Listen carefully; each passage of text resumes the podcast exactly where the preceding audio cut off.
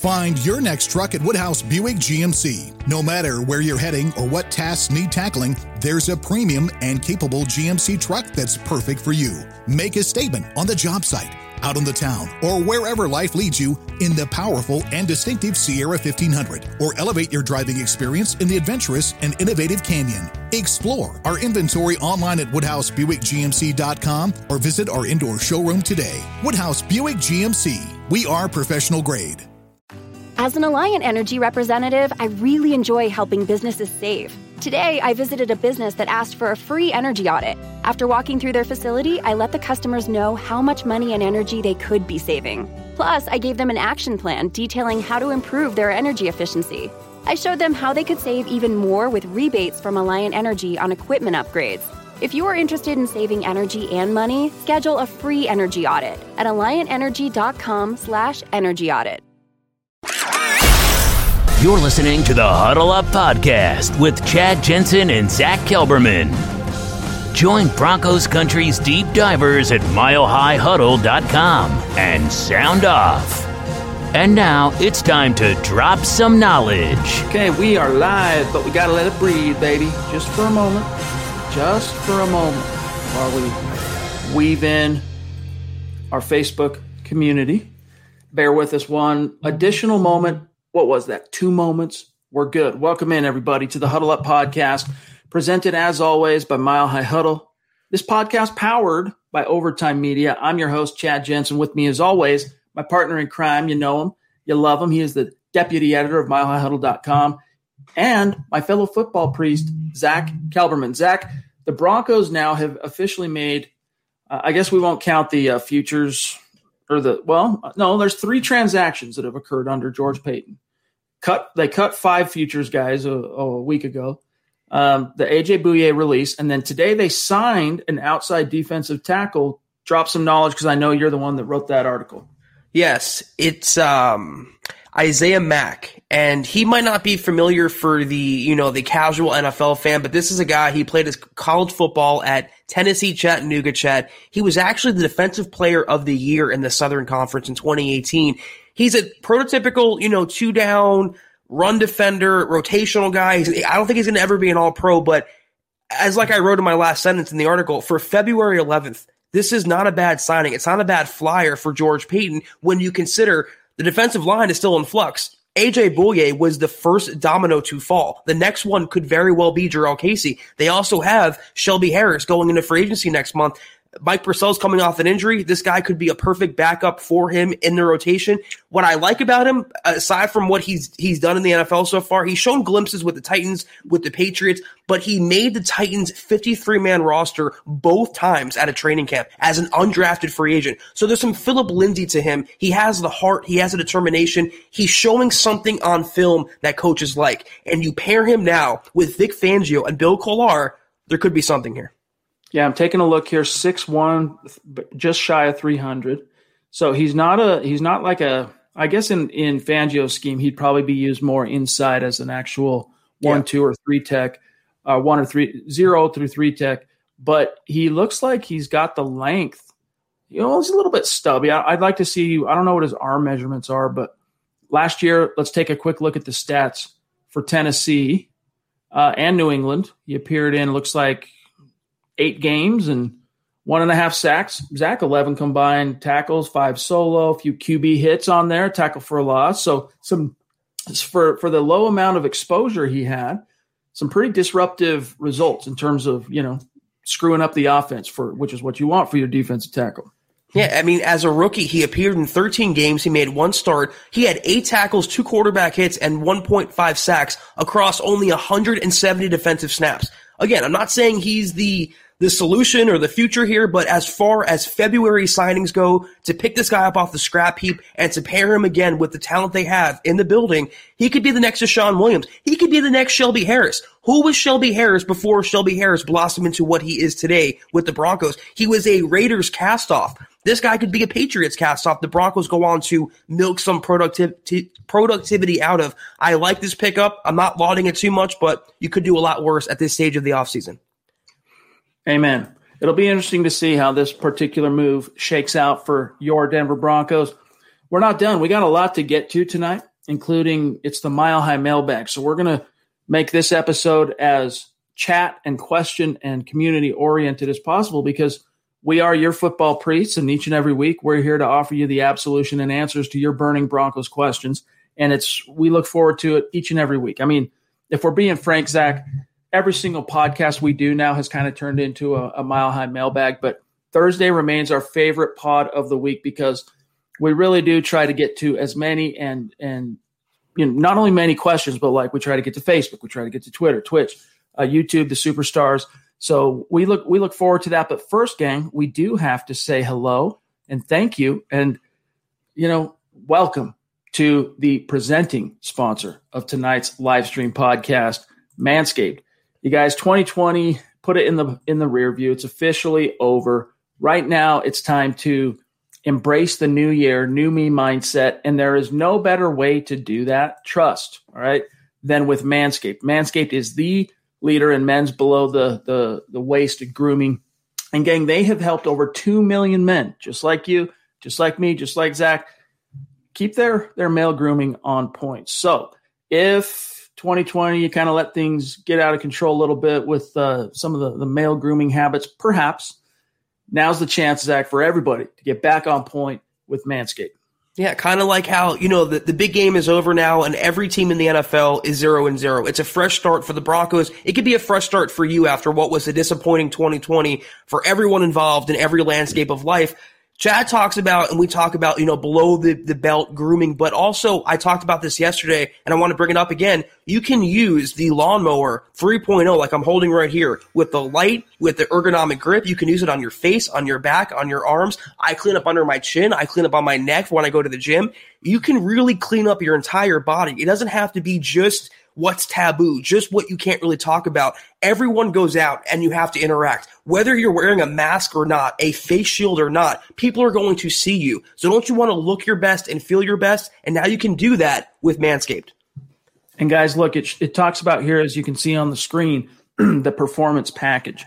There are so many different options and different tools and, and uh, lotions and sprays and wipes and different things to basically take your male grooming to a whole other level. But as Zach mentioned, the Lawnmower 3.0, that's the star of the show. All right. Not only does it have the skin safe technology, holds a charge forever and ever. You can take it in the shower and it has that light to illuminate the, at times, let's face it, hard to see. I mean, not all of us are uh, gymnastics uh, experts, right? We're not limber to be able to get down and see everything, but the light helps you uh, nip that particular issue in the bud. So, guys, embrace the new year, new me mindset with Manscaped. Get 20% off plus free shipping with the code HUDDLE at manscaped.com. Your family jewels will thank you. Yes, get 20% off and free shipping with the code HUDDLE at manscaped.com. That's 20% off and free shipping at manscaped.com and use the code HUDDLE. Happy New Year to you and your vital parts. I like that. Changing like up that. a little bit. Oh, my bad. Well, fat cats, we're going to grab fat cats. That was my fault, John. Um, Yes, indeed. I mean, I'll be honest, dude. It's this is one of those sponsors where it really has uh, been a benefit to my personal life. All right, this Right. I've I've I've utilized this, jumped in with both feet, and realized along the way, Zach, dude, I was sleeping on how important and how many different tools there are out there to help you sharpen your tool. I guess. All right. I was neglecting myself for sure. And Guys- now I'm not anymore. quick matters of business, and we're getting right to you. All right. How many of you ask yourself this? Okay, this is a, a question, an existential question for the ages. How many of you have followed and liked the Huddle Up Podcast Facebook page? If you're not sure or you're shaking your head, I haven't done that. Guys, open up the app now while you're listening. I mean, anyone who's watching this on their phones, they have the, it'll keep playing while you open up another app. Do it now. Go follow the page. We really need you over there. We need to funnel as many and all, if, if possible, our great listening and viewing audience to that page because we have some big plans for it, excuse me, this year. So facebook.com slash mile high huddle pod is the actual URL, but nobody uses a browser to surf on Facebook. Everyone uses an app. So just open up the app, search Huddle Up Podcast, give us a like, give us a follow. Also connect with us on Twitter at Huddle Up Pod and at Mile High Huddle. My partner, Zach Kelberman, can be found at Kelberman NFL. Myself at Chad and Jensen. And our producer, John K at John K MHH. Also, guys, gentle reminder to head on over to huddleuppod.com, get your swag on, get a hat, get a tee, get a hoodie, get a face mask, little something for everybody. It's another way to support what we're doing here. And then, guys, one last call to action here, okay? Episode six of Kelberman's Corner is dropping in just a couple of days now, and you need to be in on that. Zach, we've been stunned, we've been floored, we've been just gratified by how many of our great listeners on YouTube and Twitter and Apple and everybody else have flown over there and subscribed and become official supporters on Facebook so that they can get access to Kelberman's Corner and all the other great premium content we're dropping this year. But if you haven't done that, consider it. Even if you listen to the show or view the show mostly on another platform, maybe you're listening to Huddle Up on Apple or iHeart or YouTube or Twitter, whatever, that's what you're used to doing. Facebook, just head on over there because it's just on Sundays for now that we're doing Kelberman's Corner. But in the next couple of weeks, we're rolling out the new shows and for now, it's going to be only on Facebook. Now, we also have big plans for rolling out our membership community and a membership offering on YouTube. So stay tuned for that. But for now, we really need you to support the Facebook uh, side of what we're doing on our premium content. So just click the big blue button, or right now, if you're on Facebook, scroll to the bottom where you would type in your chat, your comment in the chat. You'll see that green icon. Click that. It's I, I think it's five bucks a month. You're in like Flynn. And if you're not in a position to do those things, it's all good.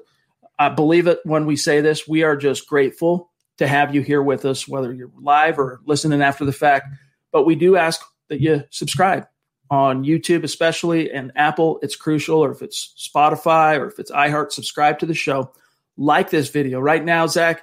We're approaching four or five hundred live in the chat on our different platforms we're streaming to.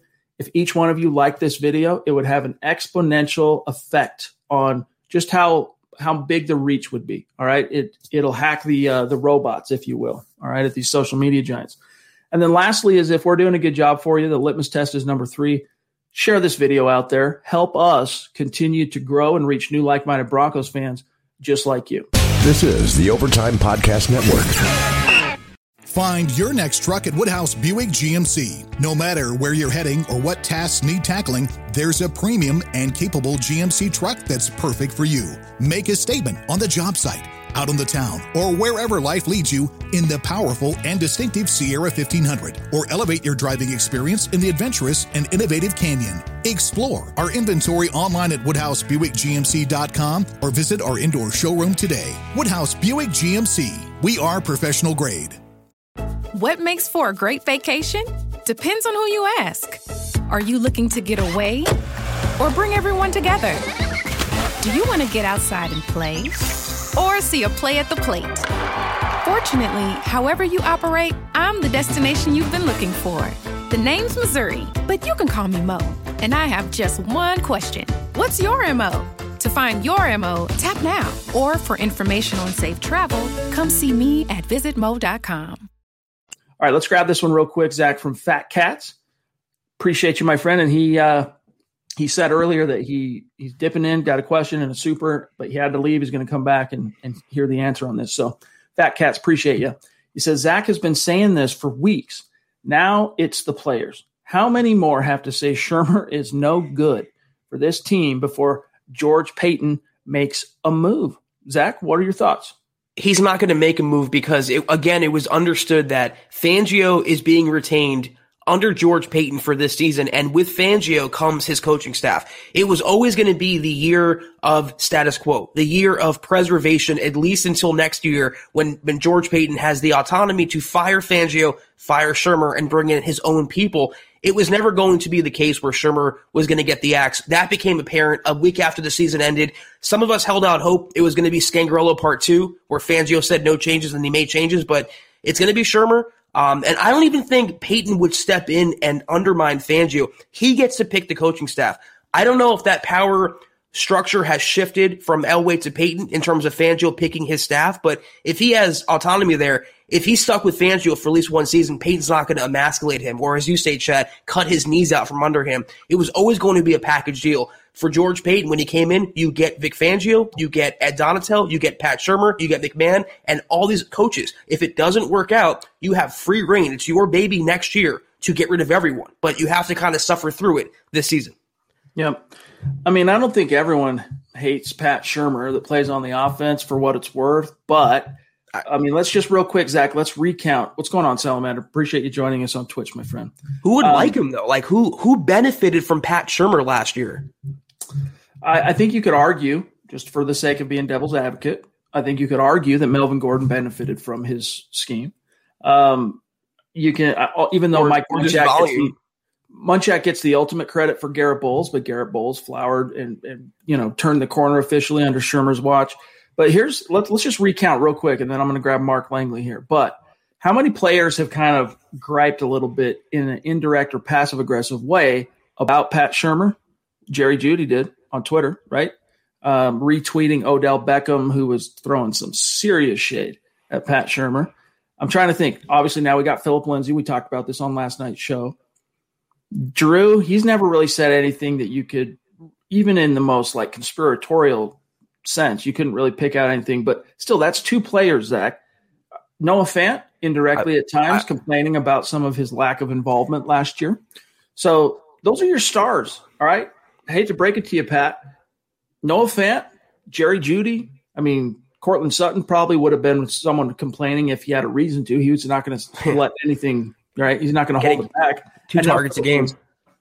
Yeah, and, and you know the thing is, there's such a young offense. You mentioned aside from Melvin Gordon, there's such a young team. Those young players who are still finding their own are not going to come out and bash their coach. I mean, they have more professionalism than that. But there's been, like you said, gripes and rumblings, and a lot of that has to do with losing. Winning cures all. So if Pat Shurmur called a terrible game, but they won last year, you wouldn't have these comments but you know it all adds up. And even players that have co-signed their other players dalton risner standing up for drew lock that's an indirect support of lock and kind of an indirect indictment of those that are criticizing him or holding him back. And how many times this past season did pat shurmur get up there and blatantly and explicitly blame drew lock and not himself for the offensive shortcomings?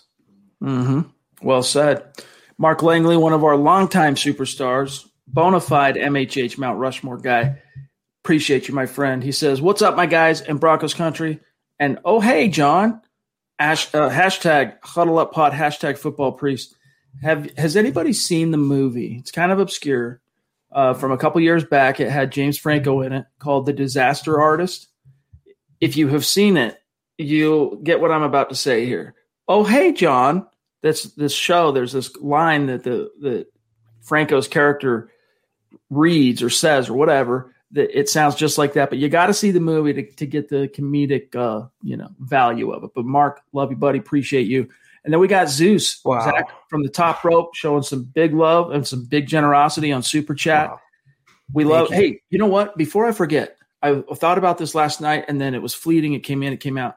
Stu we got to get you back on the show my friend. I don't know what you've got cooking in the next you know six weeks let's say but if you have some time in uh, toward the end of March, or we could even try and uh, make it happen sooner. But we have the next few Wednesdays booked up. But we could always make an extra an extra exception in a in a week to get Stu on the show. But it's been a while since we had Stu and been able to catch up with him and see how he's doing.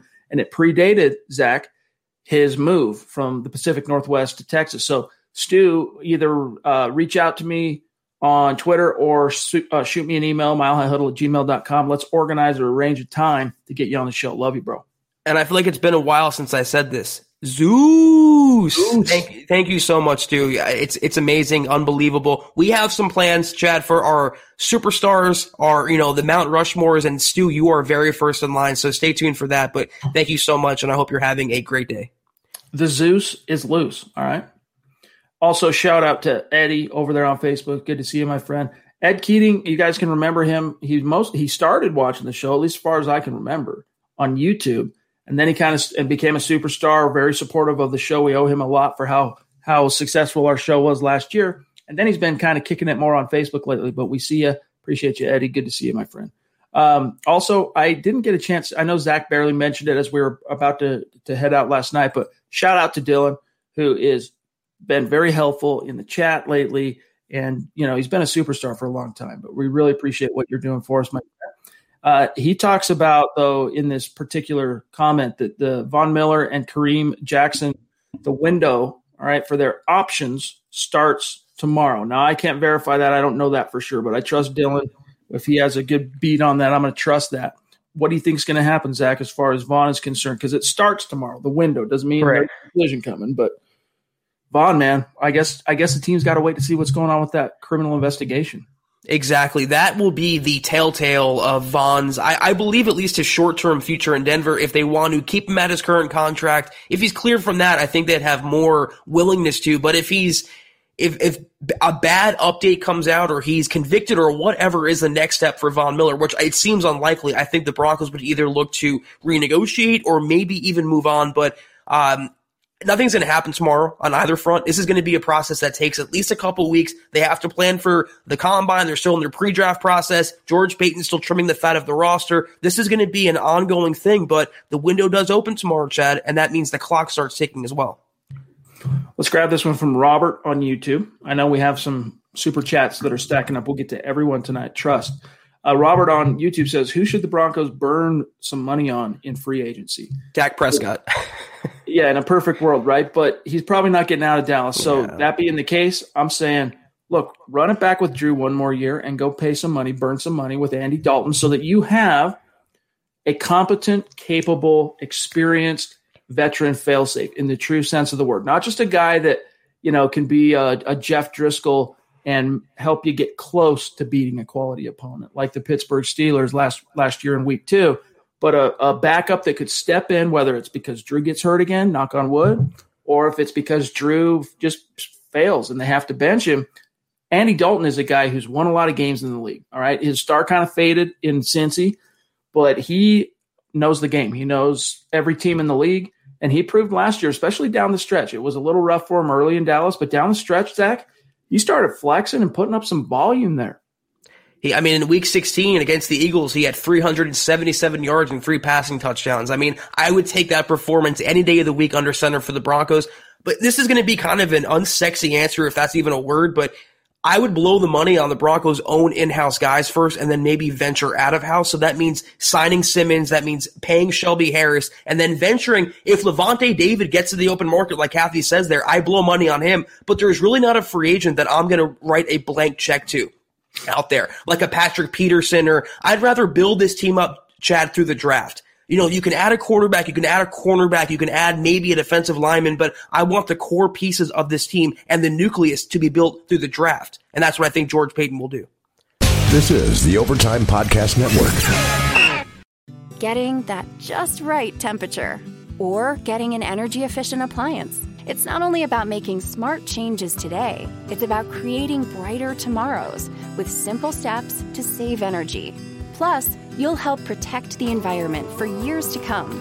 A better world for you, your family, and your community. Get started with rebates and discover what energy efficient choices can help you power what's next at alliantenergy.com/rebates. As an Alliant Energy representative, I really enjoy helping businesses save. Today, I visited a business that asked for a free energy audit. After walking through their facility, I let the customers know how much money and energy they could be saving. Plus, I gave them an action plan detailing how to improve their energy efficiency. I showed them how they could save even more with rebates from Alliant Energy on equipment upgrades. If you are interested in saving energy and money, schedule a free energy audit at alliantenergy.com/energy audit. I was listening to a great uh, Tampa Bay Bucks podcast that's done by pewterreport.com. Friend of mine, uh, Jon Ledyard, go back with quite a bit. He used to be one of the co-hosts on Locked On Draft, and he's over there now covering Bucks. In fact, I know he moved to Florida to to take it on full time and do Bucks full time. And Zach, I was listening to them go through uh, with uh, forget his name now. My apologies, but one of uh, PFF's resident cap guys, and he also does some work on Over the Cap with Jason Fitzgerald and those guys. This fellow was they were going through each and every Tampa Bay free agent set to uh, you know hit the market, including Gronk, including Shaq Barrett, including by the way Black Knight. Good to see you, bro. Uh, and including uh, Lavonte David. They think that there's enough there in in the fact that Tom's coming back, that guys like Lavonte they can go out and, and definitely get more from another team than they're going to be able to get from Tampa. But the whole push right now is we want back to back. They want to win it all back to back, and that's probably what Brady's waiting for. He probably wants to be the first quarterback since Elway to win back to back, then retire. That's probably like his you know end game. But I digress. they think that lure, all right, which is a powerful one, is going to bring back for sure. It's bringing back Gronk, who already said he's coming back and he's going to sign with the Bucks. Literally gave away all of his leverage and just said, "Yeah, I'm coming back. Pay me whatever." All right, um, but Lavonte David, Shaq Barrett too.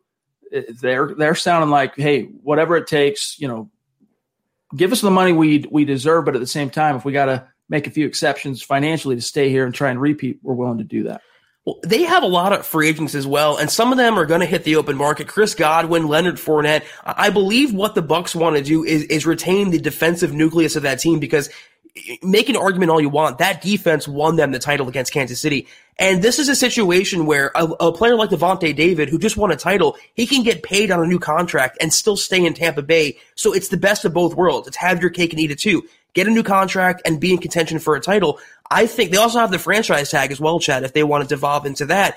I think they will find a way because I'm a firm believer the salary cap is a myth. You can finesse it. It's it's not an it's not a firm thing you have to live by. I believe the Buccaneers will get this done. As much as I want Lavonte David, I'm expecting him to stay in Tampa Bay because, like you said, Chad, the allure of Tom Brady, winning with him, and the only quarterback, to my knowledge, that will go back to back with two separate teams in two separate conferences. Yeah, that's true. Another distinction for Father Tom. Amazing. All right. I'm going to grab two supers, John, and then a Facebook, just FYI. Uh, Antonio and Smith Corona, and then Albert here. But Antonio, man, from the top rope, really appreciate wow, that, that love and generosity, yes. my friend. And thank you. You've been with us now a long, long time, and you have been really consistent. And you're another guy that, you know, we should probably get on the show here in the near future. If that's something you want to do, reach out to us. Um, I don't think I know that, I don't think you're on Twitter. But if you are, reach out, connect with us. And if not, shoot us an email, milehighhuddle at gmail. And we'd love to get you on, my friend, or at the very least, send you a football priest t shirt or something as a thank you for all of your very generous support. He says, Our football priests. And then, of course, some, some orange and blue. But Antonio, you the man. Thank you. Yeah. If you have a question, Antonio, tonight, please let us know in the comments and we will make it a point to get to it. Smith Corona, another stud. I mean, it's just we are so lucky to have the community that we do. And, and Smith Corona, also cool to uh, have connected with you on Twitter a little while back, my friend. He says, What's up, buddies? Good to see you, bro. Thank you. Here's a question. We got to put Zach on the spot from Albert, one of our supporters on Facebook. Hello, Zach. What are you going to talk about coming Sunday during Kelberman's Corner? Looking forward to it again keep you in suspense, Albert. That's all I will say. We we have some ideas cooking. There's not, you know, there's not a ton going on right now in Broncos country in the news cycle, but we have some ideas, and uh, I will leave it at that. You have to tune in Sunday to see. I promise you, though, you will not be let down. Not only that, but I can promise you there will be hot takes, but they, they will hold, hold water. All right, trust. Black Knight, our friend Jeremy. By the way, Jeremy, if you ever want to come on the show as well, open invitation, my friend. Reach out. Let's make it happen. Um, he says uh, chances on us getting Patrick Peterson, the former perennial All Pro, perennial Pro Bowl corner. I think it would make our defense way better and give the younger corners a mentor. I agree on that. I think it, it would be in a perfect world. Who wouldn't want to to land a Patrick Peterson? I don't. I do think he's not the player that he once was, but that doesn't mean he still doesn't have value in a lot of different ways. It's just a matter at this point Jeremy, of like, well, who are you going to give the money to? You're going to give it to Justin Simmons. You're going to give it to Shelby. You're going to, you know, RFA tender Phillip. Once you've done all that, all right, Tim Patrick, then you say, all right, what do we got left? Maybe we go out and get a Patrick Peterson. But Zach, you said something there uh, just a moment ago that is absolutely true. And this was something the PFF guy, again, my apologies if he ever hears this. I'm sorry, I can't remember your name. Uh, the cap guy, though, uh, agreed to when Jon Ledyard, the host, said, you know, isn't the salary cap something that is fluid, right? Even when the, a cap is set, a limit, teams by way of structuring the deals can finagle and do things to, you know, basically always get under the cap one way or another. And the thing is, you're also, I mean, you name the players for sure. Kareem Jackson's on the books as well, Chad. He's highly paid. You can't pay everyone in that secondary. And part of the reason why they got rid of Bouye was to save money. They want to go younger there. They have Ojemudia on his rookie contract. They're probably going to take a cornerback at number nine overall. He'll be on his rookie deal. They'll probably end up double dipping in rounds one through three. So they'll have young players throughout the roster. Also with Essang Bassey. Bryce Callahan could be the highest paid cornerback on Denver's roster at $7 million. So Patrick Peterson Do you really want to make that move for, like Chad said, it's a Kareem Jackson part two. This is a guy who's in the twilight now, entering the twilight of his career. He can maybe moonlight at safety, but the Broncos don't need that, nor do I think Peterson wants that. He's going to be a guy who wants to win a title. He's done everything else. All pro, Pro Bowl, one of the best corners of this generation. He wants to win a title. It wouldn't happen in Denver, nor do I think the Broncos want to offer him that kind of money. All right, Larry Vaughn, another one of our great, great superstars, and he's been with us a long time now.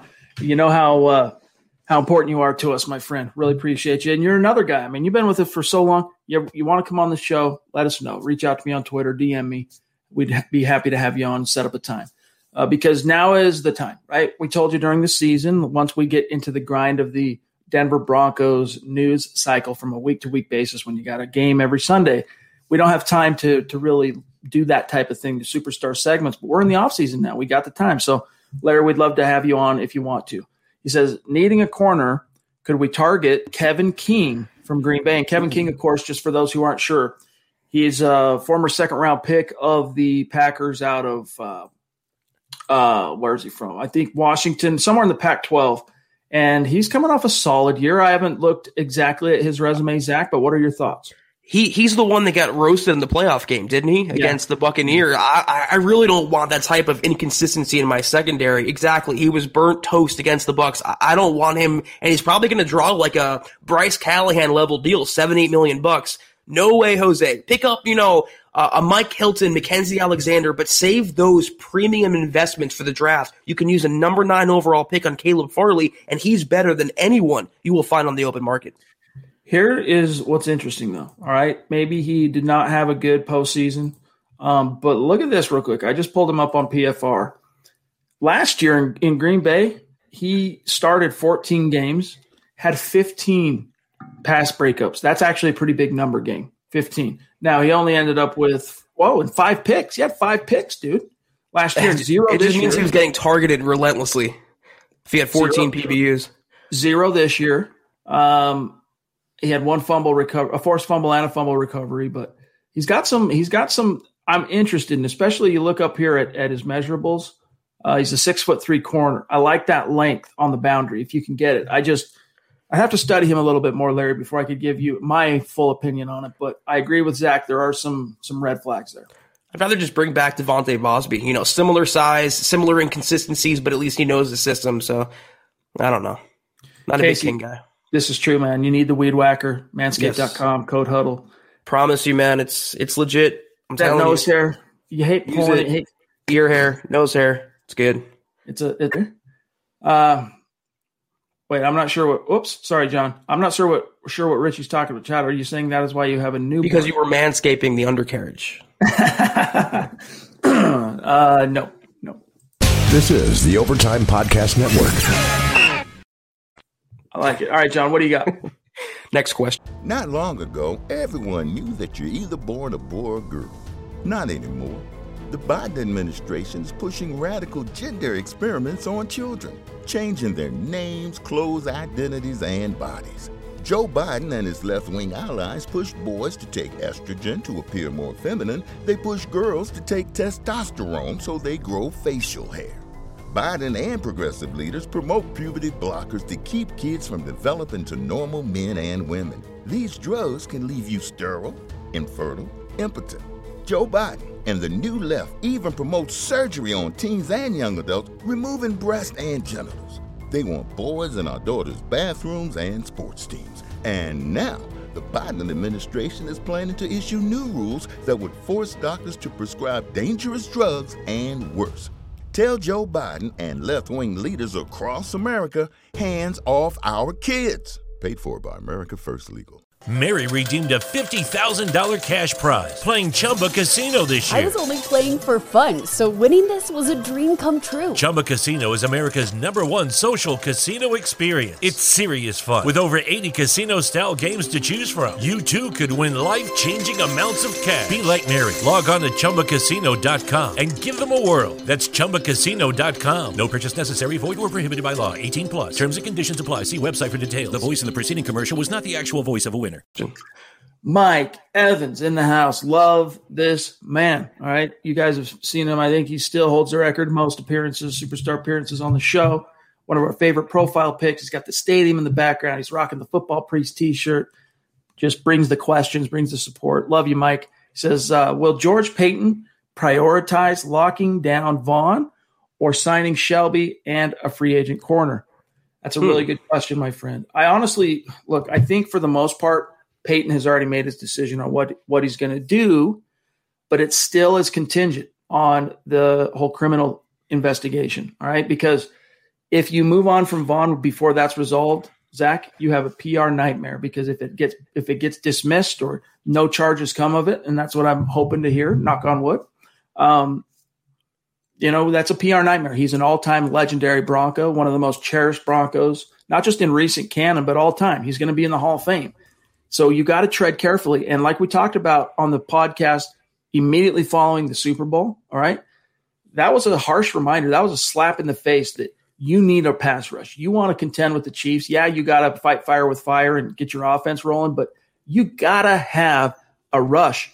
And I'm sorry, I like Malik Reed. I think he's a solid number three or four rush linebacker for a team, but he is a far cry, a far, far cry from even a circa 2019 Von Miller.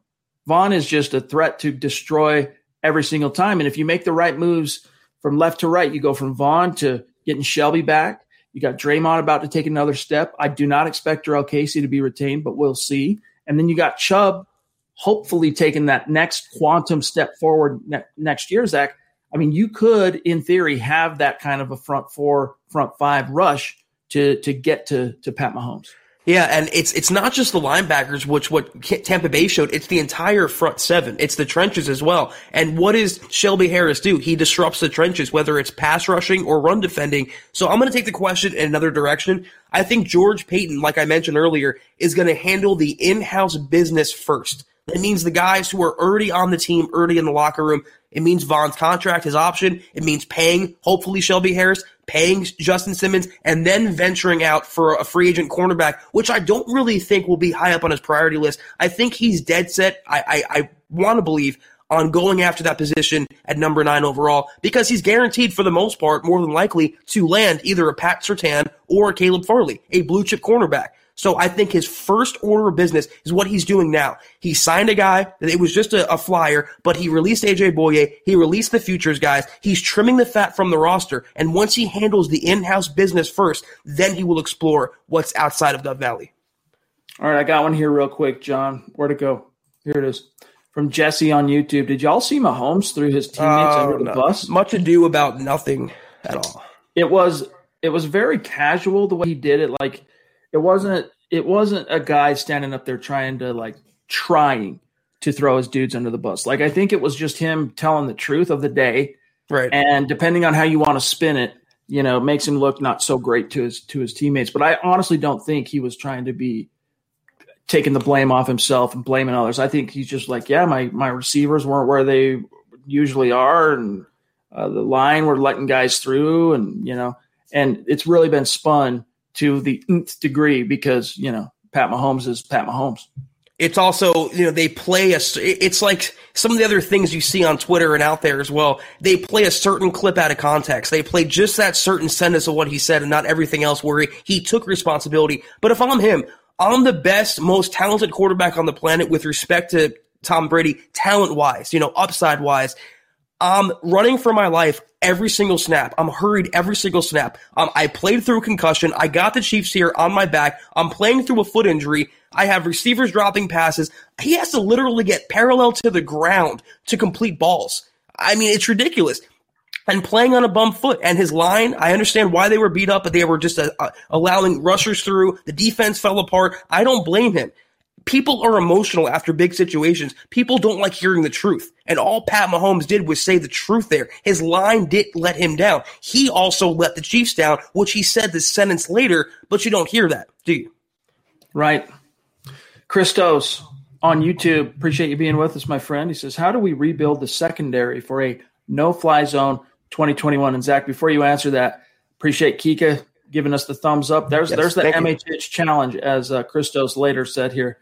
Give us the thumbs yeah, up, guys. Hit those thumbs up. Hit the thumbs up right now on YouTube. Seriously, you don't love us if you don't give us the likes. Like we need that to help the show grow.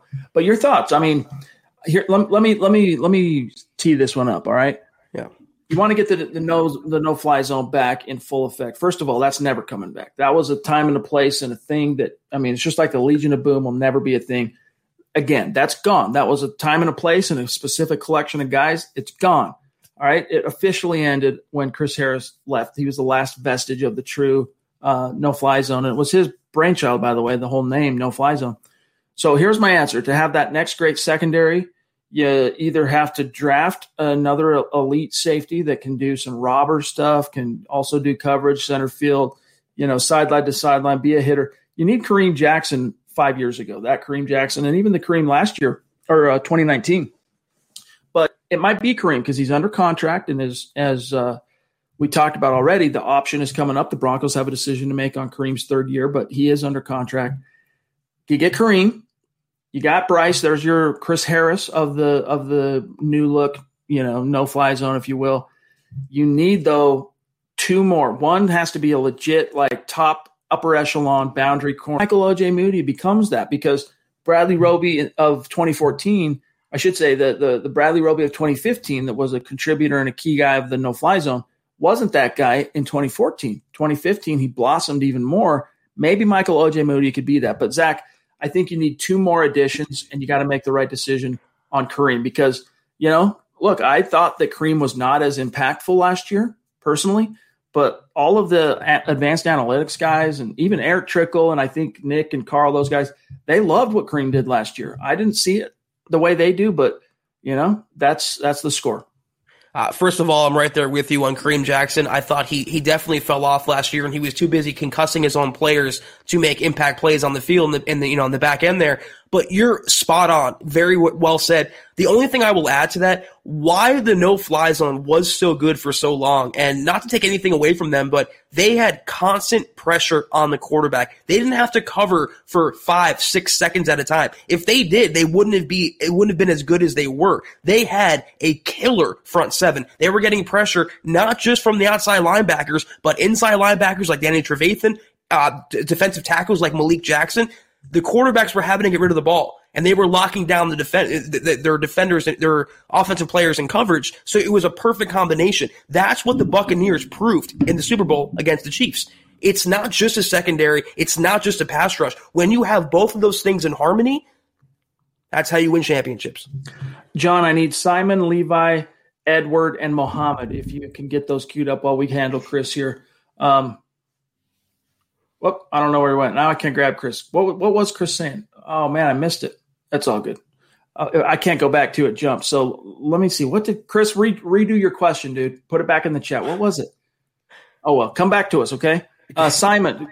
And by the way, the the way that works is at a certain point, the chat from what we can see on the admin side of things, like as the streamers, it gets to I I want to say Zach, it's like a 15 minute segment, and depending on uh, uh, you know when I say segment, like the chat goes like this 15 minutes worth that we can scroll yeah. up and down and grab things from and then at a certain point it rolls over and you can't you can't get oh john see this is why we got john right this is why we got the producer here's this question that i wanted to get because for some reason zach this was fire the whole carson wentz thing today on twitter there's no everyone i've talked to it's unfounded there's no wentz to denver at all but Chris says, I can't believe all the rumors about these elite quarterbacks. How many do you think realistically will be on the move?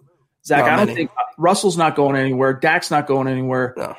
I still doubt that Deshaun's going anywhere. Your thoughts? Carson Wentz, I think, is the only guy that's going to get traded among the bunch. And the, I don't know where this Denver uh, connection is coming from. All accounts suggest he has ties to Chicago and he has ties to Indianapolis. Probably going to be Chicago. I think they're negotiating a deal right now uh, different kind of packages. The Eagles want a first round plus for him. They want something comparable to what uh, the Lions gave up for Matt Stafford, which is way too much for Carson Wentz. I don't want him anywhere near Denver, Chad. He is damaged goods. He is not what the Broncos need. So it's not happening. I, I don't see these these quarterbacks. It's rumors right now. It's silly season. It's February 11th. Trust Chad and I when we tell you there's nothing else going on right now. So things might be more manufactured or packaged or just kind of heightened than usual. Take it with an industrial size grain of salt. But listen, it's it's not I mean, we have fun with every single rumor that happens like but there has to be a little a little bit of a kernel of veracity to it, right? Just at least something. There's no, not a kernel on Wentz to Denver. There's nothing out there. Nothing. It was, I think it was a fan created rumor on Twitter. Nothing. All right. There is teeth to the whole Watson thing. There was teeth to Stafford. So for what it's worth. All right. Simon, thank you for your patience, my friend. One of our great listeners up there north of the 49th parallel. It proves Broncos country is not a geographic location. All right. It's a state of being, baby. It's wherever you are. Simon, appreciate you, man.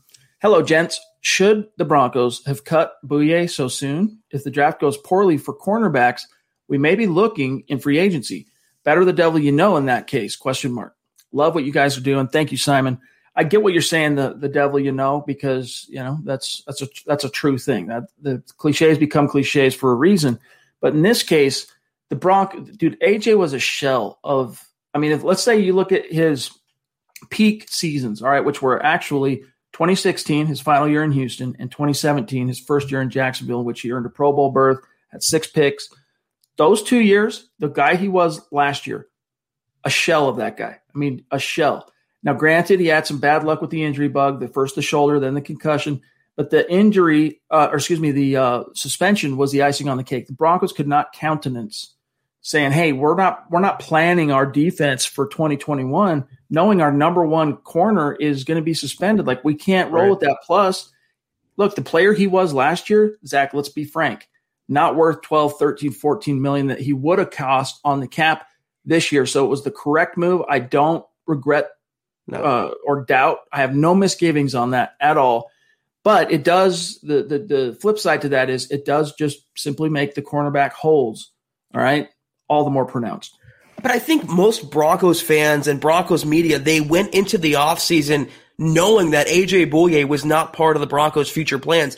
Some people forget the fact his suspension's not over. He has two more games left to serve. So you're going to keep him on for 14 games at, at, at most and paying him what 12 million bucks for below average play. He was never going to be the cornerback that he was. We were all loving the trade because the Broncos flipped it for a, a fourth round pick. It was peanuts for him. It was worth the gamble, but it was a one year flyer. Happens all the time. It was always a hole, and I think that hole didn't get any bigger, Chad. It was always big. AJ Bouye was just the first domino that had to fall before you start filling it. All right, Levi, bona fide superstar. Another guy, Levi, if you're interested in coming on the show, reach out to me or Zach and we'll set it up. All right. We'd love to have you on if that's something you're interested in. And by the way, when we when we make that offer, all right, don't feel obligated. We understand that um, you know for some people it's very daunting or intimidating notion to come on a live podcast or a live broadcast where you know the lights are on you, you got your microphone. Some people kind of clam up. We totally get that, so don't feel obligated. All right, we definitely ask anyone that's been on the show. We it's it's not as as as daunting as someone might think. All right, trust on that. But we understand if you don't want to, so don't think it's an obligation. But Levi, if you want to come on, reach out. He says, Am I the only one that feels like Pat Shurmur does not like Drew Lock? Zach, it's kind of weird because when Shurmur first landed here, I made a few calls, I checked with a few people. Word on the street was, all right, from two people I talked to that were close to the whole situation in, in New York. Shurmur liked Lock, Gettleman liked um, Daniel Jones. And the GM, of course, wielded the most power in that hierarchy. And so the pick was Daniel Jones. But it didn't really feel like he was in love with Lock last year to me. How about you? Uh, Pat Shurmur didn't like a lot of things last year. He didn't like jet sweeps. He didn't like play action. He didn't like using Noah Fant. He didn't like using KJ Hamler. Uh, so you know, I, I, don't think it's he has something personal against Drew Lock. I don't think he's purposely tanking Lock's progress. I think Pat Shurmur does not match up with the skill sets of Lock, nor of the the where the league is going now. He he calls plays from a 2006 standpoint when it's 2021 now. That is Pat Shurmur's biggest problem, and that's why Scangarello jibed with Drew Lock so well. It's not about experience, Chad. He was a first year coordinator, but he went four and one under Scangarello, and Scangarello in one game was more creative than Pat Shurmur the entire season. You either have it or you don't. And that's why I'm saying the NFL is a young man's business. And the sooner the Broncos get an offensive play caller that's younger and more in tune with the quarterback, the better off they will be. It's 2021, gang. And the, the offense Pat Shurmur was was running last year was stuck in 2005. All right. Edward Keating, man, there he is. There he is. You didn't have to do that, dog, but we really appreciate it. Seriously, Thank you, It all adds up. Yeah. Um, you want to come on the show, reach out. We can set it up. You're a, an OG superstar. So love you, bro. He says, What's up, guys?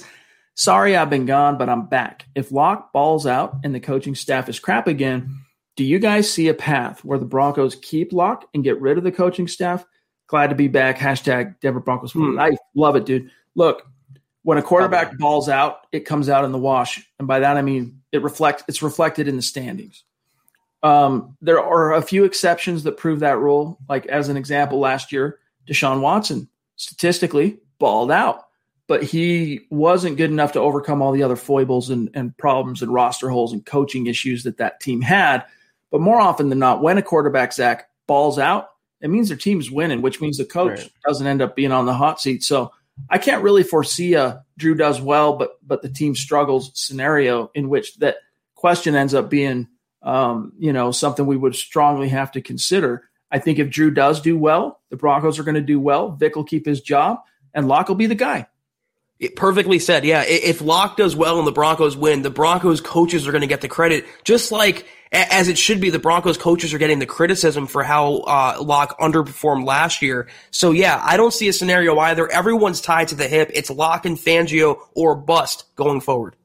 There he is, MHH male model. Everyone got introduced officially to Muhammad Badri, one of our freaking superstar MHH Mount Rushmore OGs. And here it is, man. There it is. He's showing us some love, some props. How's it going? It's going good, man. Hope things are going good on your end as well, my dog. And uh, you know we love you. It was great talking to you, by the way. That was a lot of fun. Yeah. Thank you, Mo. Uh, we got one from a new superstar. Whoop, go ahead, John. My bad. Uh, Rogue Theory. Appreciate that super chat, my friend. If we are not already connected on Twitter, then like maybe you're following me and I'm not following you back, or Zach, or vice versa, or maybe your handle on Twitter is different than what it is on YouTube. Either way, what you know, reach out on Twitter and do one of these in our mentions so that we can connect, follow back because we really appreciate you uh, showing some love here. He says, longtime listener here, just living the humble life on my end. So cash is tight. I feel you. You guys are absolute gems with quality content. Thank you. Uh, that said, I follow on Facebook and Twitter. Roll with luck and build through the draft. Hey man, we're sharing a brain on that Rogue Theory. Appreciate you, dog. He's becoming my favorites already, Chad. I'm right there with you. Thank you. Um, I got one here from a Facebook, a great Facebooker, uh, Josh Tre- uh, Josh Trehill, Rogue Theory. Don't forget to to sh- shout out, connect on on Twitter. Uh, Josh, appreciate you, my friend. Has anyone in the Broncos top brass been in contact with Von? It's been quiet on that front. Maybe no news is good news. Um, I haven't heard a specific report, Zach. Have you of actual direct contact? But I'd be surprised if there hasn't been some kind of like I'm sure George Paton picked up the phone Right. and called all the key guys, but especially anyone whose future is in any way, shape, or form in doubt. Plus, it, it, they wouldn't really tell him much because it's between Von and the and the Parker Police Department. It's a criminal investigation. Even though he is Von Miller's employer, there's only so much he can find out. I was nodding my head. Not that I've heard anything new, but no news I think is good news for Von Miller. Remember the Tyreek Hill? I'm not comparing it, but the Tyreek Hill scenario. Details would come out every single day. We've heard nothing about Von Miller. Even though Tyreek Hill was cleared, there was still way more smoke to that fire. There's been nothing uh, from Von Miller. The last update we got was his ex fiance coming out and saying there wasn't any physicality. So maybe situations are getting resolved. Maybe things in the background are playing out. I happen to think, though, no news is good news. Agreed. Mark Knapp, appreciate you, my friend. He says, Why can't Will Parks play Kareem Jackson's spot? Let me tell you something. I think that if the Broncos just burnt that bridge, you know, if they were Julius Caesar crossing the Rubicon and just burnt the bridge, there's no going back with Kareem and said, We're moving forward with Will as the strong safety with uh, with Justin Simmons. I think he could thrive because of the connection Not long ago, everyone knew that you're either born a boy or a girl. Not anymore. The Biden administration is pushing radical gender experiments on children, changing their names, clothes, identities, and bodies. Joe Biden and his left wing allies push boys to take estrogen to appear more feminine. They push girls to take testosterone so they grow facial hair. Biden and progressive leaders promote puberty blockers to keep kids from developing to normal men and women. These drugs can leave you sterile, infertile, impotent. Joe Biden and the new left even promote surgery on teens and young adults, removing breast and genitals. They want boys in our daughters' bathrooms and sports teams. And now, the Biden administration is planning to issue new rules that would force doctors to prescribe dangerous drugs and worse. Tell Joe Biden and left wing leaders across America hands off our kids. Paid for by America First Legal. Welcome to America, the land of junk sleep, where it's bedtime, but you're double booked. Here, there's always one more deadline to meet, episode to watch, or meme to share. The world may not want you to sleep, but we do. Only the sleep experts at Mattress Firm can help you find the right bed at the right price. Unjunk your sleep. In store or online at mattressfirm.com today. Coaching that he has with Fangio and Donatell. They really dig his vibe. They really dig his uh, comfortability and fit with their scheme. And I think it could actually turn out well for the Broncos, but I'm not convinced that the Broncos brass are convinced of that. I still think that, you know, for whatever it's worth or for whatever reason, Parks gets short shrift with the with the Broncos um, personnel department. But Zach, that's new eye, new set of eyes on this. George Paton, time will tell. We'll see. Yeah, I I happen to agree. I think the Broncos just view uh, Will Parks as a number three safety, and they made that clear last year when they let him walk. And even though it's a new GM now, it's still the same coaching staff. It's still Donatell, it's still Fangio, and they still have final say in terms of uh, their personnel on their side of the ball. He's a great guy to have in the locker room. I just don't think he's the long term solution at safety. Joshua Scott, another newer name that uh, I don't recognize on Super Chat. So, Joshua, thank you, my friend, and welcome. Welcome. Stick around. Connect on Twitter. He says Drew Lock is the answer. Courtland Sutton and that offense is a sleeping giant. Have faith. I feel you on that. I'm not like head over heels telling everyone that Drew's going to become and and fully take on the franchise quarterback mantle this year if he's given the chance. I wouldn't be surprised if that happens because I think he does have that in him. I do think there is a ceiling like that for Drew Lock, a potential. Um, but it's not for sure, right? He's got he still has a lot of kinks. That's not why I advocate for Drew to for the Broncos to run it back with Drew instead of going out and getting crazy and giving up the farm for Deshaun or going and using the number nine pick on a what's likely to be either a Justin Fields or Trey Lance or Mac Jones. I think Ooh. your is to run it back with Lock, mostly because his potential, Zach, what he's shown, the experience he's now gotten in the league, and the time you have put into him. You're uh, you you basically are faced right now with the distinct possibility of all that time and energy, coaching, development, tutelage that has been put into Drew, and the pain that you went through. Like most teams have to go through with a young quarterback, you got to go through the lumps. All right now's the time when most teams start getting a return on that investment. They start seeing the daylight, you know, at the end of the tunnel. The Broncos risk completely forsaking that as even an option if they turn the page now. Run it back one more year. You ran it back with Vic, run it back one more right. year with Drew. Yeah, and you know, he very well might not be like the answer. He may very well burn out and he has no excuses in 21. You know, the, the coaching staff is staying the same, less injuries, no pandemic. If he's not the guy, he's not the guy, but at least let him prove that. At least give him a full year in normal circumstances or close to normal circumstances where he can sink or swim on his own. And if he's not the guy, we'll be on front street saying that, but let him prove that instead of cutting it short prematurely and leaving the doubt in your mind forever what could have been. If he leaves the Broncos and goes on to the Niners, let's say, and has success, you're always going to torture yourself with what could have been. And that wouldn't be a good indictment on a first year GM like George Paton. Mike Klis said that that was a genuine fear the Denver Broncos had when they were in discussions with the, the, the Lions and Lock's name came up and they were pondering that.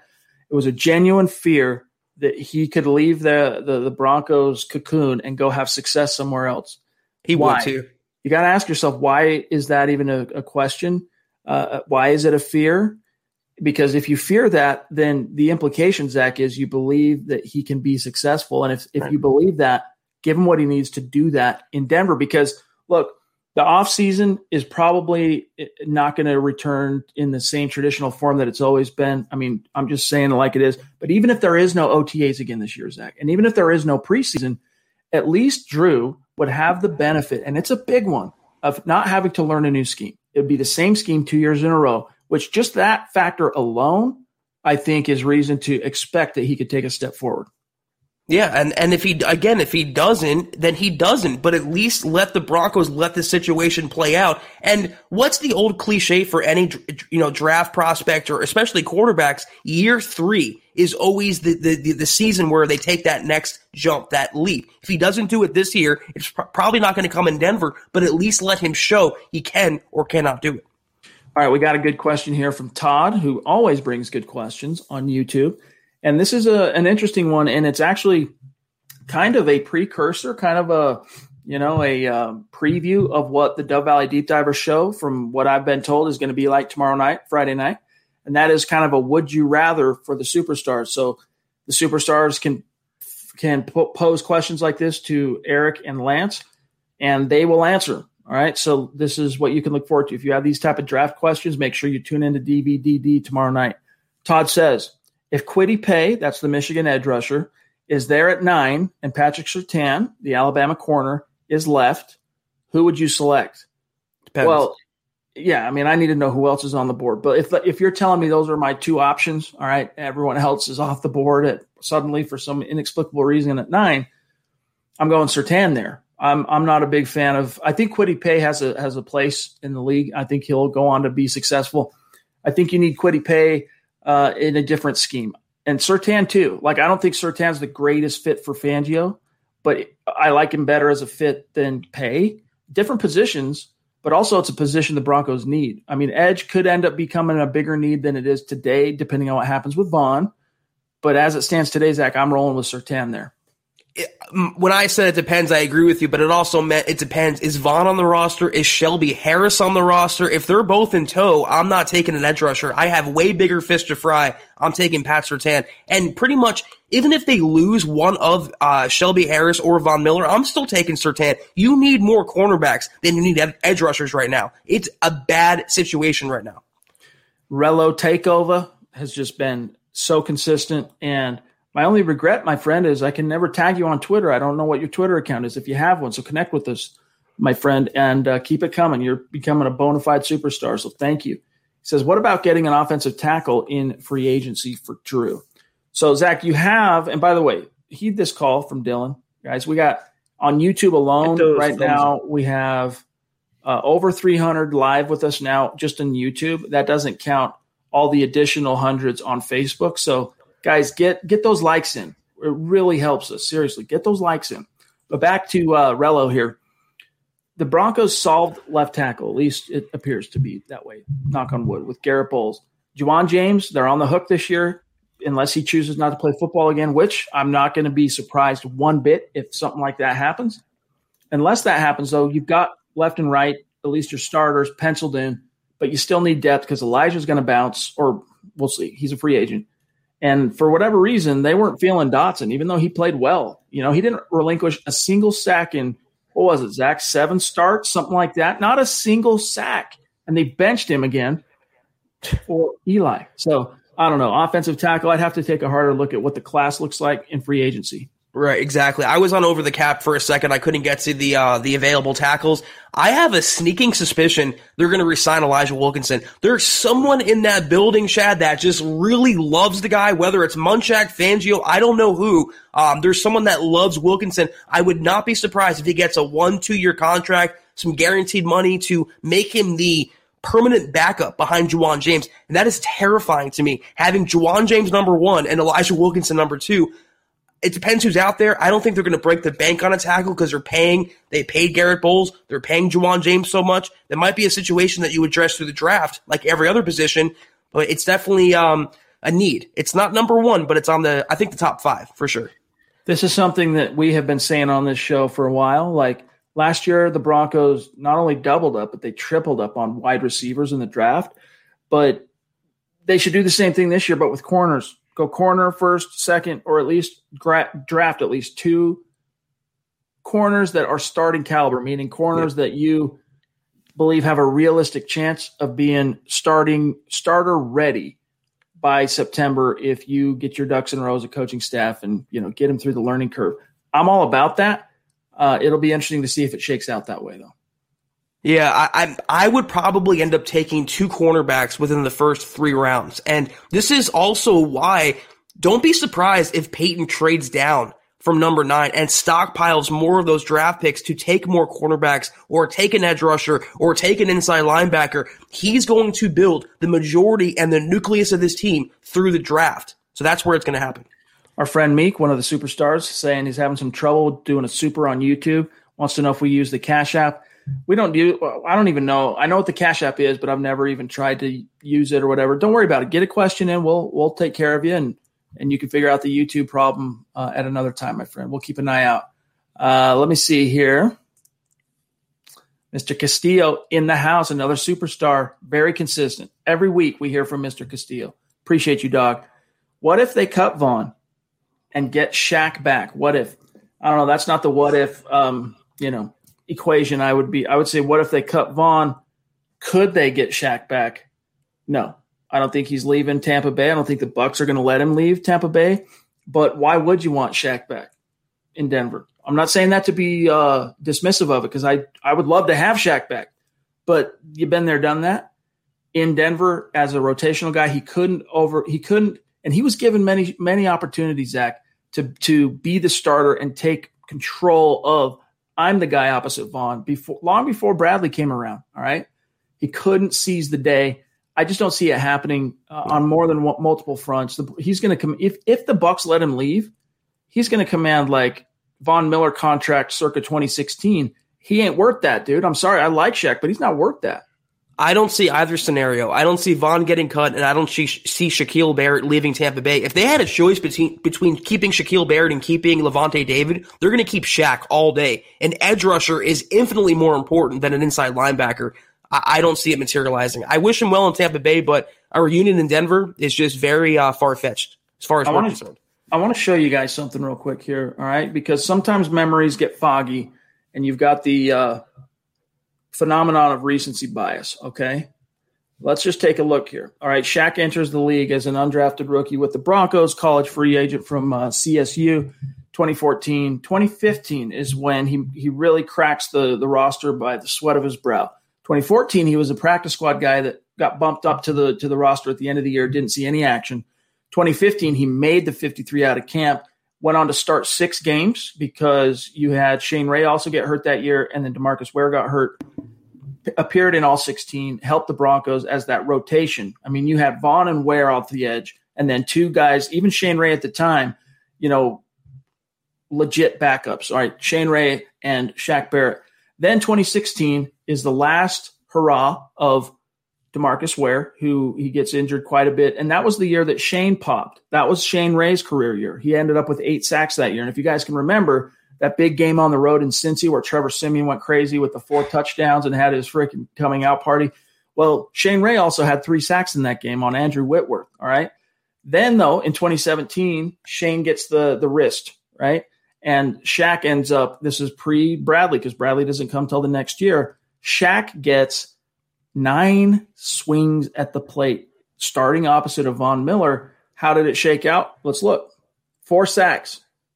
Nothing to nothing to, you know, it's better than a sharp stick in the eye, but four sacks and nine starts. All right.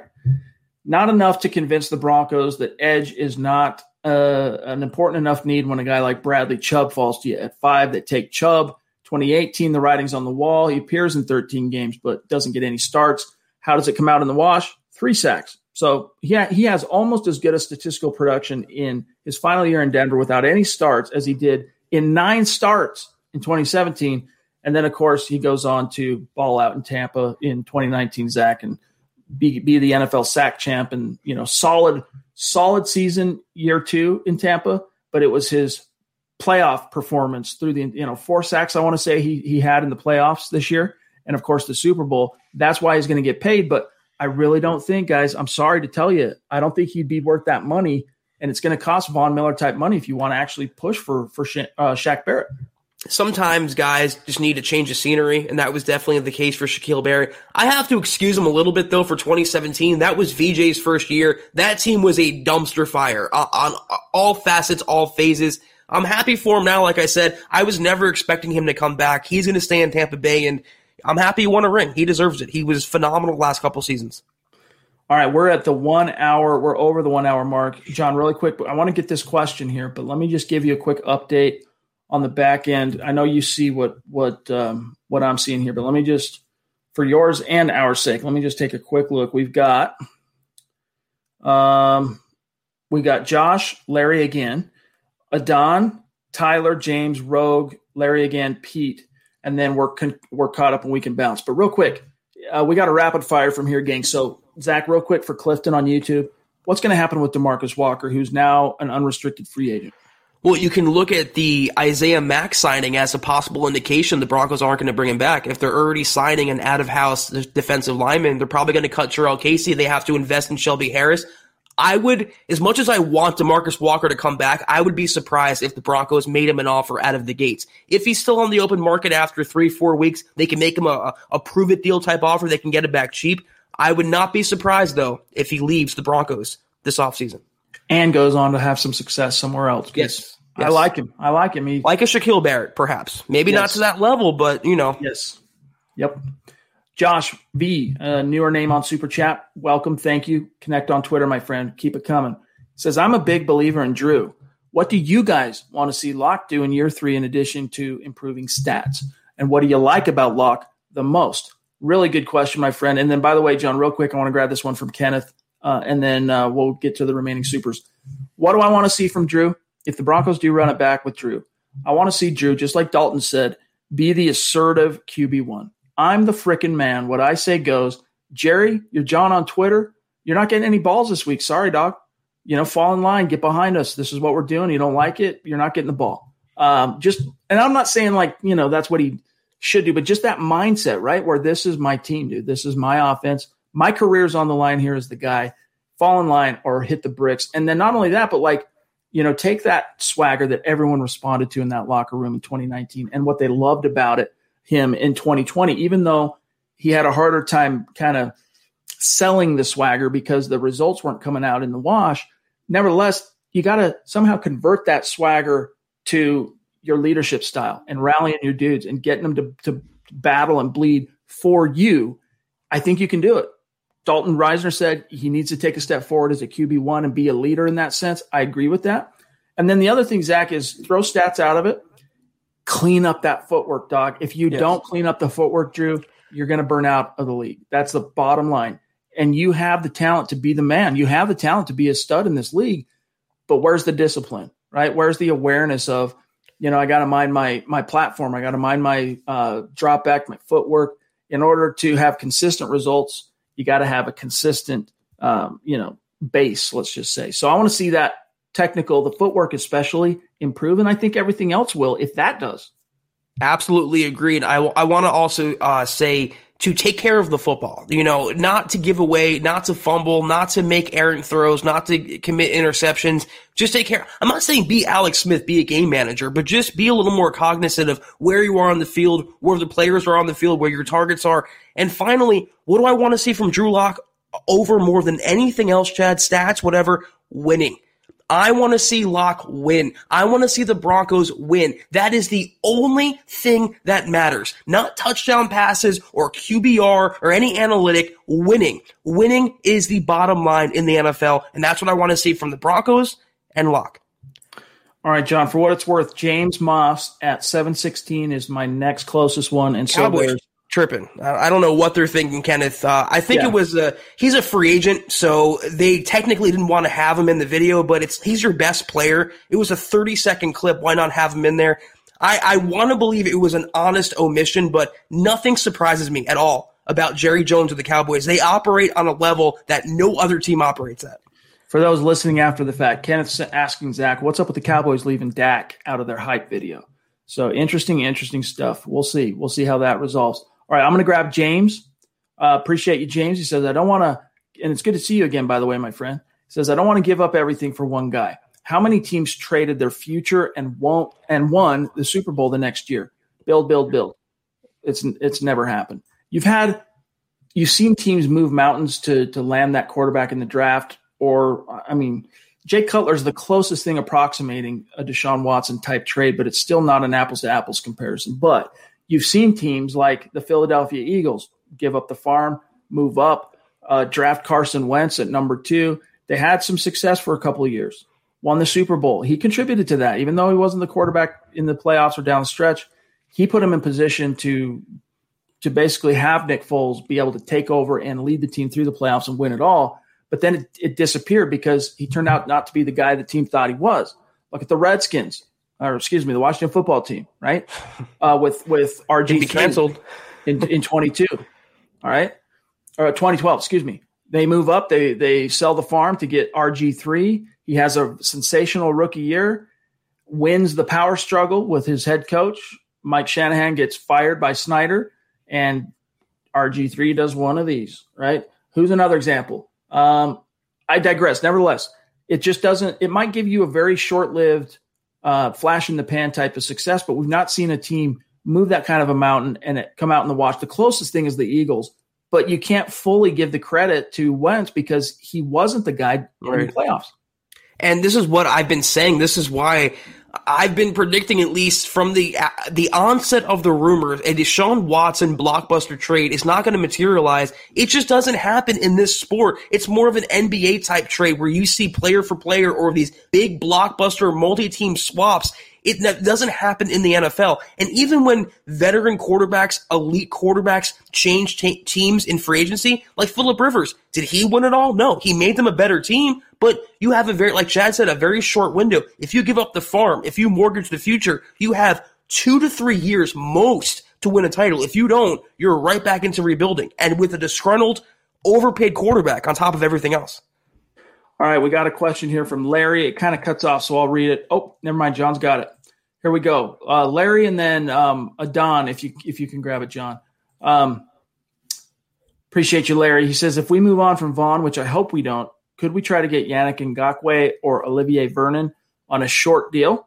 Got to have pressure off the edge. Yeah, I think that's something you could look at. But the problem is, we'll see how the salary cap ends up affecting things. But either one of those guys is going to cost some bank, dude. Even if it's a short term deal, you're going to have to pony up to land even one of those two guys. And they're several tiers below, you know, a Von.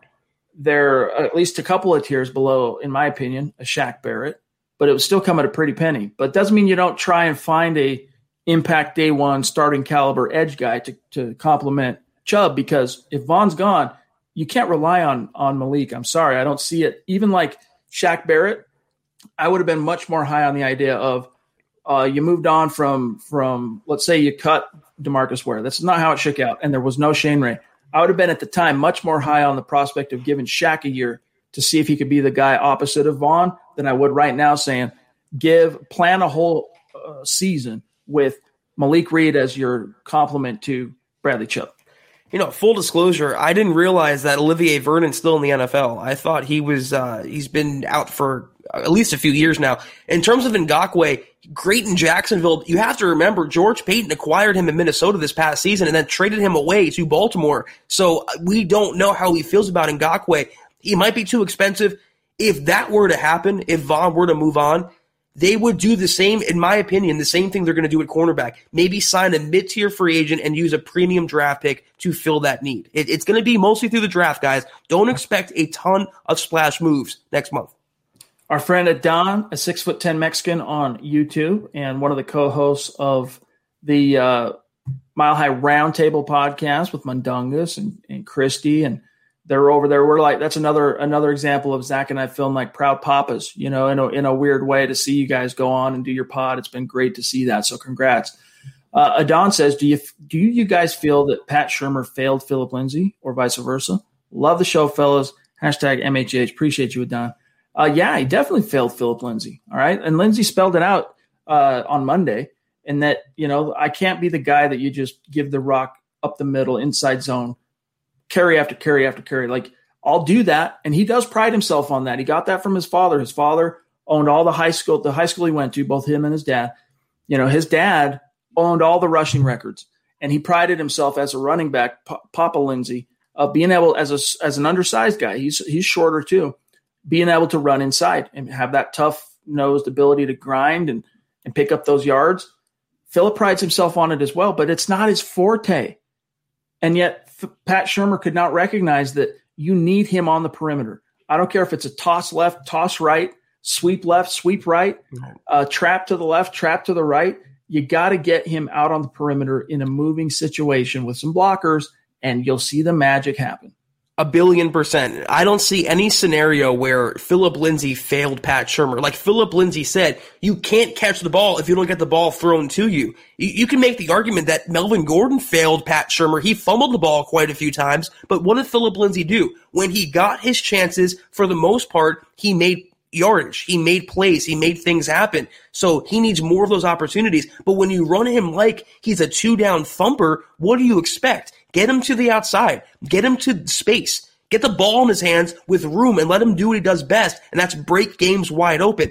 One billion percent, Pat Shurmur failed Phillip Lindsay like he failed Drew Lock. Tyler also appreciate that super chat, my friend. Connect with us on Twitter, okay? We got to rush through this though a little bit here. We're getting way way long. So Tyler says all this all this talk about elite quarterbacks um, made that one out. All right, all this talk about elite quarterbacks that want out when they took massive guaranteed money. That makes it so hard to keep young talent or sign vets. Yeah, I mean, it does. I, I get what you're saying there, and especially in the case of Deshaun Watson. Like, if he sits out this year, Zach, I mean, at He's any point, this year. he's going to be giving up. He's going to be paying through the nose to sit on his couch.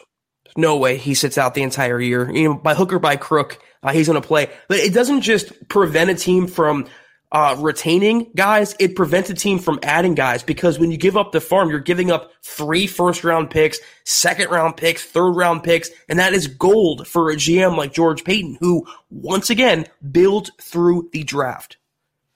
Rogue Theory again. Wow, thanks, my friend. Appreciate you. He says his Twitter handle is at the forward five. All right, I'll, I'll find you tonight. He says um, Drew might not be an Elway, uh, much less a, a Jake Plummer. We just need to make the post uh, post uh, Season. Oh, postseason. Hello. See, I need Zach. He can interpret for me and get back to Mr. Bowlen's standard of winning. Trust in Drew. Yeah, he might not be Elway, right? But uh, I don't know. I think he could be as good as, if not better than Jake Plummer, if if the if the stars align. All right, Drew Lock. You put Jake Plummer on this team, Chad, with this defense in a normal year, I'll, I'll take my chances. I really will. All right, let me see where we're at. We got one more from Larry. Appreciate you, my dog. He says, "How much would it cost to buy out James?" Um, well, let's take a quick. Too look. much dead money. He's he's on the roster for this season. Him and Glasgow are pretty much locked into uh, roster spots. Yeah, Ja'Wuan James. Just real quick, uh, 2021 hits uh, 19 million in dead money. All right, uh, so that means it's money that he's already been paid if you cut him. His cap number is 13 million this year. It's a 10 million dollar base. Uh, so and it's all guaranteed that 10 million. So Thanks, FYI. Mike Sullivan. Appreciate you. Uh, Pete Parker, Superman or Superman, Spider Man in the house.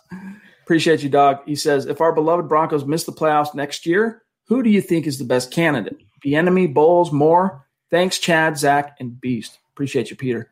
Um, I'm I'm leaning. You got to go back offense. Three of the Yes. four head coaches uh, under the Elway, you know, regime were defensive guys. Kubiak was the only one that wasn't, and they won a freaking Super Bowl. So if Fangio ends up flaming out, and I think there's a solid chance that's going to happen, I'm all about that offensive guy. Bieniemy, Daboll.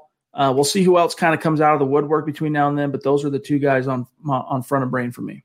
Yeah, Kellen Moore, um, Shane Waldron, who's now, I believe, in Seattle. You have Greg Roman in Baltimore. The next head coach absolutely should be offense, and the younger the better. I want a creative mind calling the plays and leading this team. Uh, Kika says Chad and Zach, first round. Caleb Farley, second round. Richie Grant, third round. Dylan Radins. Would you be happy like me? Yes. Well, we could live with that. We'd be stoked. Richie Grant's a freaking animal. Yes. Uh, Dennis Woods, good to see you, bro. Appreciate you. Total superstar, longtime listener. Dennis, you ever want to come on the show, reach out. We'll we'll set up a time.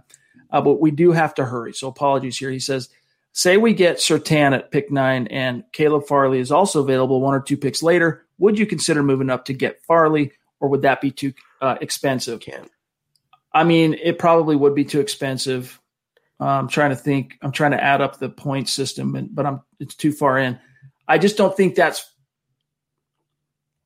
feasible for the Denver Broncos. Uh, I think what you'd more likely see, Dennis, is if you take a whether it's a Surtain or a Farley at pick nine, Zach. I think the Broncos, if if they still want to double up like we've been talking about on this show and do a Jeudy Hamler, but on the cornerback position, just wait till round two and take one of those guys. And there's a chance you might get like a Jaycee Horn could end up slipping into round two, and you could get lucky right. and move up two or three spots in the second round to to get a guy like that. Yeah, that would be a little too much, I think, a little too over the top. They have other positions they have to fill on defense and offense. It's going to be one or the other, one blue chip or the other. I want Caleb Farley, but I would not cry if it's Pat Surtain at number nine. All right, there was Dennis. All right, so I got, I think, three or four more. Mr. Ranch, good to see you, my friend. Really Thank appreciate you. the super, yep. my dog. Um, all right, let me see here. We're almost out of time, so we got to blast through and get Chris. Good to see you, my friend. He says, I've been sick, but I'm back. I hope it's not uh, CV, my friend. And if so, just glad that you're back and, and yeah. on your feet. Appreciate you. Good to see you. Definitely. Hope you're uh, feeling good. Here he is again. Appreciate you, Doc. Phillip Lindsay is the heart and soul of this team. Agreed. Yes, he is. He absolutely is. He is that spark, man. Um, whoops. Norman Hall, good to see you, my friend. Thank you. Connect with us on Twitter so we can shout you out after the show. Do you see the Broncos? Okay, what's that, John? Uh, do you guys do you see the Broncos making a splash move in free agency at any position? P.S. Love the show. Um, a splash move. Hmm. Quarterback. I mean, Meaning like a like a veteran Dalton, you know, Fitzpatrick type. That's the only. That's really the only splash I could see, Chad. Honestly. Same here. I mean, maybe maybe depending on how cap casualty situation. Steve, thanks for the stars, bro how the cap casualty stuff works out. Like if they do move on from Casey and you free up another 12 million bucks there, if things don't work out with Von and they do part from Von, suddenly you're playing with a, pretty serious amount of cap space. And I could maybe see in a scenario like that, they do spend on another edge guy or they do spend on a Patrick Peterson, but you know, we just don't know yet until those cap casualty dominoes fall. I think you should expect mostly like mid tier, second tier signings and the bulk of Paton's roster building in, in year one to be through the draft in April. Uh, Blue Ross says, I feel like we need more draft picks. Thanks for the super. Yeah, we know uh, in, in Paton's case, he's a guy that likes to stockpile. Uh, Zach, the phrase I've heard you say a few times is as many darts as he can throw at the board. He wants to stack up those darts. And I think that's the mantra you'll see. That's why another reason why I just don't see it being feasible to fit his kind of mo to go give up four, five, six, seven, eight draft picks to land Deshaun Watson. It, it just goes against his fiber as a as a you know a GM, and I think as a person, it's just not what he operates on. Rocco 420. It was great. Uh, great to connect with you on Twitter, my friend. Appreciate you, dog. Uh, good to see you. Hashtag MHH. Hashtag Go Broncos.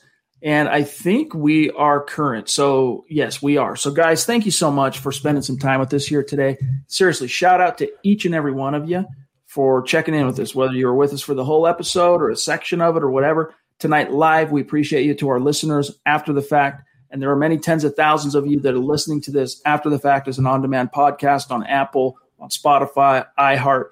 We love you. We see you. We appreciate you. And in fact, we've had some really, really um, glowing and frankly just reviews on on Apple Podcasts that just bring a tear to our eye. And just real quick, Zach, before we get out here, I know we're long, but I just want to shout out a few people who have taken the time on Apple Podcasts to review the the show and give us the five stars. And by the way, if you are one of our listeners on Apple Podcasts and you haven't uh, given us a rating or a review, please do so. The five star review is always appreciated. And we like to do random giveaways to our reviewers on Apple Podcasts. But here we have five star legends from uh, Confused and Hopeless is the handle on, on Apple. But he says, you know, five star, and I'll just read a little bit of this. But he goes, I've only discovered the great MHH about four months ago, became active in the chat about two. But from the first episode, I was hooked. Really appreciate that, my friend. And uh, there's more. We got one here from I am Bulldog, five star saying MHH is always the best. Go to the uh, go-to resource for all things Broncos. There's there's even more. Um, I tweeted out a, another one or two the other day, which included one of our great superstars, Glenn. Here we go. Uh, Glenn Hauser, love you, bro. Appreciate the five star. Uh, we got Boggins, five star in it. Love you, bro. Thank you. We guys. got Cal L. Jenkins, five star in it. Love you, bro. Thank you. We, we got freaking CAF 84, five star in it. So appreciate you guys. It does help us a lot on the on the on demand download side of things. If you are listening there, go give us a review. Yes, thank you. And uh, we look, we read every one too, Chad. And we take it to heart. And anything you know, you ever let us know what we can do better. We always want to be better, but we try to give you the best Broncos podcast in existence, and we think we accomplished that goal fairly well. So thank you so much for your support, and uh, uh, let's keep the reviews coming in. I guess. All right, guys, we do have to go. So don't forget to go follow and like our Facebook page, the Huddle Up Podcast Facebook page. There's the the actual link. I put the direct link in the chat earlier. Click that or just open up the, the Facebook app, type in Huddle Up Pod, you'll find it. Connect on Twitter at Huddle Up Pod, at Mile High Huddle, Zach Kelberman at Kelberman NFL, myself at Chad and Jensen, John the producer at John K, aka Buana Beast. And then last call here, make sure between now and Sunday, you head on over to the Mile High Huddle Facebook page, click the big blue button, become a supporter so you can get in on Kelberman's Corner episode six. And until then, thanks. Love you guys. Like the video. Thanks for another great week of podcasting. Shout out to the superstars. Shout out to Muhammad who joined us on Wednesday. We look forward to next week's guest. It's going to be a gas. JT from across the pond is going to join us next Wednesday. So, uh, Zach, have a great weekend, bro, and sign us off. Yeah, you too. Everyone out there, have a great weekend. We will see you for Kelberman's Corner. That's at noon Mountain Time on Sunday. Albert, I promise you it's worth your time. Everyone out there, it's worth your time. It's hot takes that hold water. It's, as Muhammad would say, the dragon going, doing dragon things. We'll be back on that night as well for the Huddle Up Pod. Have a great weekend. Take care. And until then, and as always, go Broncos. You've been listening to the Huddle Up Podcast. Join Broncos Country's deep divers at milehighhuddle.com to keep the conversation going.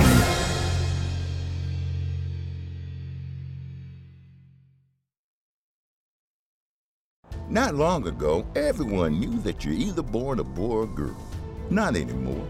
The Biden administration is pushing radical gender experiments on children, changing their names, clothes, identities, and bodies. Joe Biden and his left wing allies push boys to take estrogen to appear more feminine. They push girls to take testosterone so they grow facial hair. Biden and progressive leaders promote puberty blockers to keep kids from developing to normal men and women. These drugs can leave you sterile, infertile, impotent. Joe Biden and the new left even promote surgery on teens and young adults, removing breasts and genitals. They want boys in our daughters' bathrooms and sports teams. And now, the Biden administration is planning to issue new rules that would force doctors to prescribe dangerous drugs and worse. Tell Joe Biden and left wing leaders across America hands off our kids. Paid for by America First Legal. Not long ago, everyone knew that you're either born a boy or girl. Not anymore. The Biden administration is pushing radical gender experiments on children, changing their names, clothes, identities, and bodies. Joe Biden and his left wing allies push boys to take estrogen to appear more feminine. They push girls to take testosterone so they grow facial hair. Biden and progressive leaders promote puberty blockers to keep kids from developing to normal men and women. These drugs can leave you sterile, infertile, impotent. Joe Biden and the new left even promote surgery on teens and young adults, removing breast and genitals. They want boys in our daughters' bathrooms and sports teams. And now, the Biden administration is planning to issue new rules that would force doctors to prescribe dangerous drugs and worse. Tell Joe Biden and left wing leaders across America hands off our kids. Paid for by America First Legal.